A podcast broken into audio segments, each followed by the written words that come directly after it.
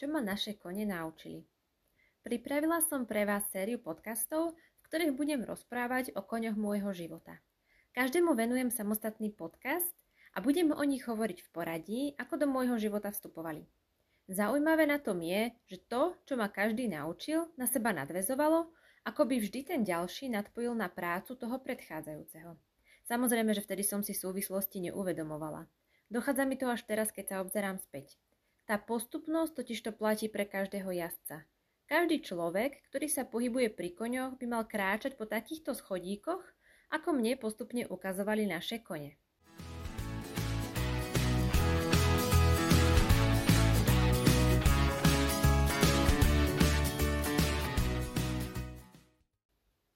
Pre tých, ktorí ma ešte nepoznajú, sa na úvod predstavím. Volám sa Daniela Hansková a koňom sa intenzívne venujem už viac ako 15 rokov. Okrem toho som autorkou projektu Sám sebe trénerom a spolu so sestrou máme vlastnú stajňu, jazdeckú školu a e-shop s jazdeckými potrebami El Toro.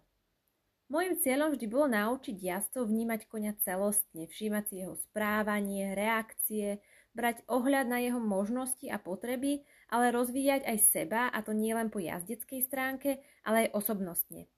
Jazdenie totiž nie je len o správnych pomôckach, ale najmä o práci na sebe, uvedomovaní si svojho tela, mysle a pocitov a prijímať aj tie negatívne emócie a učiť sa s nimi pracovať.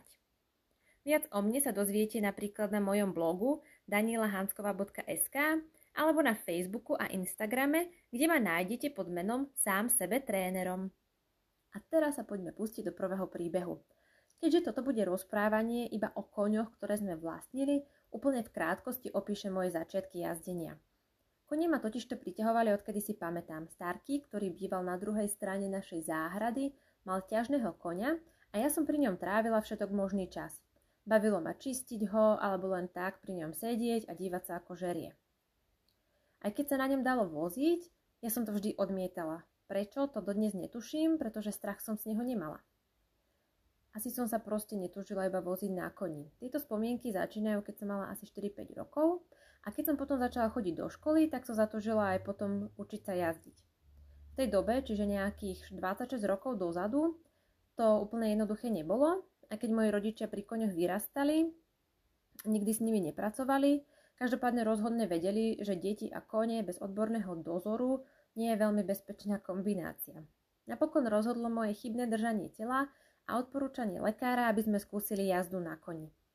Našli sme teda jazdickú školu, ktorá však nebola veľmi blízko, takže som spočiatku mohla jazdiť iba v lete a občas cez víkendy. Mala som však šťastie na kvalitnú jazdickú školu, kde sa výuke venovala skúsená trénerka, čiže to malo systém a postupnosť, dbalo sa na základy. Najvyššia trénerka mala aj dar pracovať s deťmi, takže som sa tešila na každé jedno jazdenie. Jej prístup ku koňom bol tiež ohľaduplný a férový, nikdy som nemala pocit, že kôň je stroj, ktorý mi slúži. Spätne si uvedomujem, že to, kde začínate, tak značne ovplyvní človeka aj do budúcna. Isté ako dieťa som si mnohé veci neuvedomovala, každopádne keď som neskôr skúšala aj iné kluby a ranče, tak som to mohla porovnávať a ten rozdiel tam bolo fakt cítiť. Takto uplynulo okolo 10 rokov a medzi tým sa zomlelo toho celkom dosť a výsledkom bolo, že Ujo si založil malú stajničku a my sme si kúpili prvého konia, ktorého sme si k nemu dali. Mala som pocit, že viem toho dosť, však som jazdila už pár rokov, až na to, že do jazdeckej školy som chodila len na jazdenie, takže jazdenie na prijazdenom koni bolo jediné, čo som vlastne ovládala, aj keď aj o tom by sa dalo asi polemizovať. Nevedela som, ako sa o konia skutočne starať, Vedela som ho akorát tak očistiť a pripraviť na jazdenie. Netušila som, koľko kon žerie a čo všetko mu treba. Dokonca som ani nevedela, ako si vybrať správnu výstroj. To sme aktuálne v období cca 16 rokov dozadu. Internet bol vtedy v plienkach, takže niečo ako však napíšem do Google a hneď budem mať kopec informácií, skrátka nefungovalo. Takže som siahala po knihách, ktorých bolo tiež relatívne málo, časopisoch, alebo som celé hodiny surfovala po zahraničných stránkach alebo diskusiách, aby som našla odpovede na svoje, povedala by som, že e, pre skúseného jazdca alebo skúseného koniara v podstate primitívne otázky.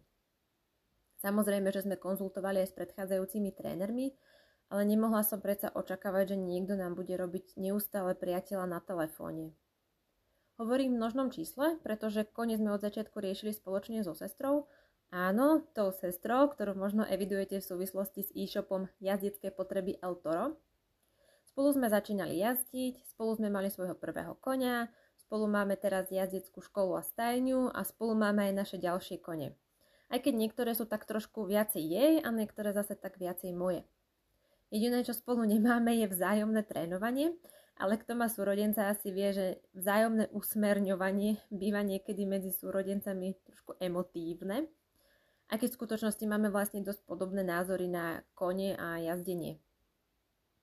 No ale aby som sa posunula ďalej, a, takže odporúčam pred pr- kúpou prvého konia naštudovať si, ako sa o neho starať a ideálne ešte skôr, ako si toho konia privediete. A jasné, stajni, kde je viac koní, to vedia a môžu vám poradiť, ale rozhodovanie je v konečnom dôsledku vždycky na majiteľovi. Mnohom sa nedá proste skopírovať to, čo robia ostatní. Ale na štart je rozhodne jednoduchšie si konia ustajniť, ako ísť do vlastného. No a tou druhou podstatnou vecou je vybrať si dobrého konia. Tam sme my spravili neskutočne veľa chýb. V podstate premyšľam, či sme vôbec niekde chybu nespravili Jediné, čo mi teraz v rýchlosti napadá, je vek. Ten sme asi jediný vybrali správne. Vilma, náš prvý kôň, mala 11 rokov, keď sme ju kupovali. Čo je pre jazdcov našej vtedajšej úrovni tak akurát. Kôň v podstate stále mladý, ale ak sa s ním pracovalo správne, má už zaužívané a zautomatizované spôsoby práce, takže môže jazdca naučiť a ten, ak jazdí pod dohľadom, tak ho nepokazí. Jasné, nikdy nič nie je na 100%, ale nejdem tu teraz rozoberať detaily o kúpe konia. Pre popis môjho príbehu je podstatné, že sme kúpili konia z nedočkavosti, nechali sme sa oklamať peknými rečami predávajúceho, konia sme poriadne neodskúšali, nevenovali sme pozornosť podstatným detailom a úplne sme zanedbali kontrolu zdravotného stavu. O tom, že sme preplatili skutočnú hodnotu konia, ani hovoriť nejdem. Výsledkom bolo, že sme mali 11-ročnú kobylu anglického plnokrvníka, ktorá bola zo dňa na deň odvezená od svojho žriebeťa. Bola po dostihovej kariére, kde žila vypustená na pastvinách ako chovná kobyla. Z času na čas sa na nej povozili nejaké deti, aj to spôsobom, proste ako sa im zachcelo, keďže nemali žiaden dozor skúseného. No a čerešničkou na torte boli schvátené predné kopytá, čo by aj určite nejaký neskúsený kovač videl už zďaleka. My sme to však netušili. A takisto to sme netušili ani, aká psychika sa skrýva vo vnútri tohto konia. A na mnoho vecí sme prišli už prvé dni a týždne a mali sme aj možnosť ju vrátiť, ale práve vďaka tej našej neskúsenosti sme nemali ani tušenia, že ak ju nevrátime, čo všetko nás čaká. Takže sme sa na to nedívali až tak tragicky a rozhodli sme sa, že, ju, že si ju necháme. Povedala by som, že u nás rozhodla myšlienka, a že ju predsa nemôžeme vrátiť späť do tých podmienok, v ktorých žila, pretože Boh vie, ako by to s ňou dopadlo. Tu trošku odbočím, pretože chcem zdôrazniť silu rozhodnutia. Rozhodnutie je to, čo má najväčšiu váhu. Ak stojíte na kryžovatke, či už pri koňoch alebo v iných oblastiach života, Musíte prijať rozhodnutie a pevne si za ním stať. Veriť mu. Nikdy nechoďte do dôležitých vecí s tým, že však uvidím, čo bude. Ak sa odhodláte vykročiť na nejakú cestu, tak dbajte, aby vaše rozhodnutie bolo nepriestrelné. Tak ako my sme sa rozhodli, že proste s tou Vilmou to zvládneme. A tak sa začal náš kolobeh neúspechov, sklamaní, plaču, hádzania flinty do žita a neviem ešte čoho všetkého. Ale to rozhodnutie, že to zvládneme, tak to tam stále bolo. A spolu s ním aj to, že predsa nejako to musí ísť, že určite existuje nejaký spôsob, len sme ho ešte neobjavili. A veľmi rýchlo som však pochopila, že ísť bežnou cestou nikam nevedie, pretože totiž to, toto nebola bežná situácia. Pre dokreslenie toho psychického stavu spomeniem len pár situácií. Pri prvom pokuse o sedlanie sa kobila v zime behom chvíľočky celkom spotila, až z nej kvapkal pot a to bolo sedlo len pri nej položené. Po nasedlaní sa mi zvalila na zem, nestihla som ani zareagovať a to nemala podbrušník ani zďaleka dotiahnutý. Vedela som predsa, že sa nemá dotiahovať na jeden krát. Jasné, že som nechápala súvislosti. Stretala som sa s názormi, že je nevychovaná, lenivá, netreba jej dovoliť vyhýbať sa práci, lebo to bude len horšie. Keďže som nemala žiadnu inú odpoveď, prijala som tento názor a skúšala aj jazdiť. Nemalo to však tiež význam, pretože pod sedlom každú chvíľu vykopávala. Takýmto niečím sa proste v dobrej jazdeckej škole nemáte šancu stretnúť. Vďaka dnešným možnostiam internetu viem, že by za tým mohol byť aj zdravotný problém, napríklad vredy. Ja som však pátrala celé dni a dopatrala som sa k tomu, že to pri dostihákoch až také výnimočné nie je. A treba s takým koňom pracovať v podstate od základov, postupne a pomaličky. Už dávno som vedela, že sa nemám kam ponáhľať a jediný cieľ, ktorý som mala, bola by bola Vilma spokojná. A ona asi aj spokojná bola, kým nevidela človeka. Pretože chytiť ju vo výbehu bola práca na niekoľko hodín. Akože vážne, nepreháňam. V tom čase som si vedela vyhradiť na ňu aj pol dňa, niekedy aj celý deň. A zo začiatku som skúšala aj všetky možné triky, než nefungovalo, pamlsky som si mohla tiež strčiť. Tak som proste začala sedávať vo výbehu. Občas som čítala knihu, občas som sa učila do školy, alebo len tak, nečine som pozorovala kone. A Vilma sama občas prišla a ja som čakala, čo mi dovolí. Občas nič a občas som mi mohla aspoň pohľadiť. Každým dňom sa jej dôvera prehlbovala a po niekoľkých týždňoch z toho dokonca bolo, že sa niekedy sama rozbehla za mnou, keď ma videla prichádzať. Pamosky za tým neboli, preto to malo pre mňa práve obrovskú cenu. Začali sme chodiť na prechádzky na ruke, pretože vzhľadom na jej zdravotný stav práca na jazdierni nebola úplne vhodná.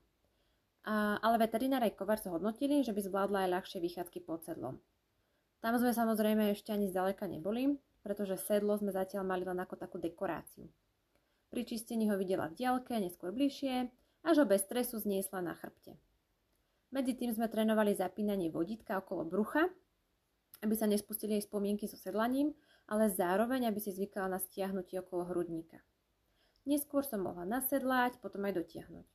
Všetko to trvalo niekoľko týždňov, pokým sme v kľude dokázali nasedlať. A zase ďalšie týždne, pokým mi dovolila nasadnúť. Ja som na ňu netlačila, pretože som vedela, že aj tak inú možnosť nemám. Len čakať, kým ona bude pripravená. A zrazu ani neviem ako, jazdili sme. No dobre, išlo skôr o také vozenie ako nejaké seriózne jazdenie, ale mohli sme chodiť na vychádzky v kroku a keď bol dobrý povrch aj v kluse. Nevykopávala a bola veľmi spolahlivá. Nerozptýlilo ju ani keď okolo predsvalali kone a to som ju jazdila na parelke a zahodenej oťaži. Proste spolahlivý kôň a všetko som dosiahla hlavne tým, že som ju počúvala. A ona sa mi snažila vždy vyhovieť najlepšie, ako sa jej v danej chvíli dalo. Napriek svojmu zdravotnému handicapu, napriek svojej pošramotenej minulosti. Bohužiaľ jej zdravotný stav sa začal zhoršovať a na Slovensku sme nevedeli nájsť nikoho, kto by jej vedel pomôcť. Možno vás nápadne, prečo som ju nedala uspať, keď bola v takom stave, pretože také rady som dostávala často. A často som sama premyšľala nad tým, či jej naozaj pomáham, alebo sa len bojím skončiť to. Lenže potom som sa na ňu pozrela a videla som, že ona bojuje, že proste chce žiť.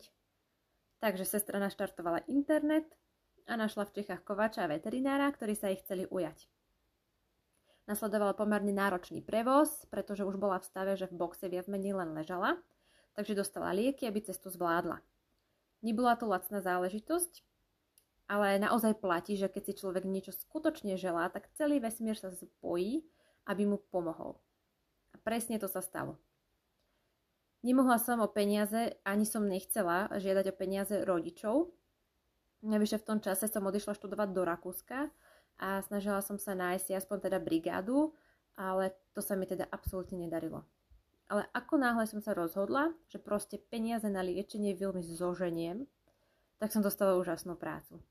Jasné, bolo to náročné práca, vysoká škola v cudzej reči, medzi tým ešte nejaké skúšky na Slovensku, keďže do Rakúska som šla cez Erasmus a neuznávali mi všetky predmety.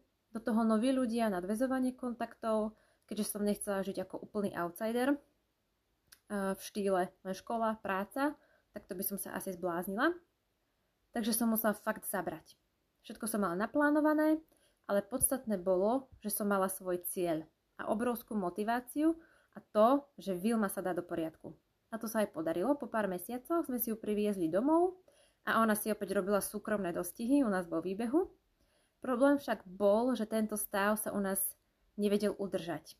Opäť sme nevedeli nájsť nikoho, kto by ani nie, že zlepšoval jej stav, ale aspoň udržal ten stav, ktorom sme ju doviezli z tých Čiech.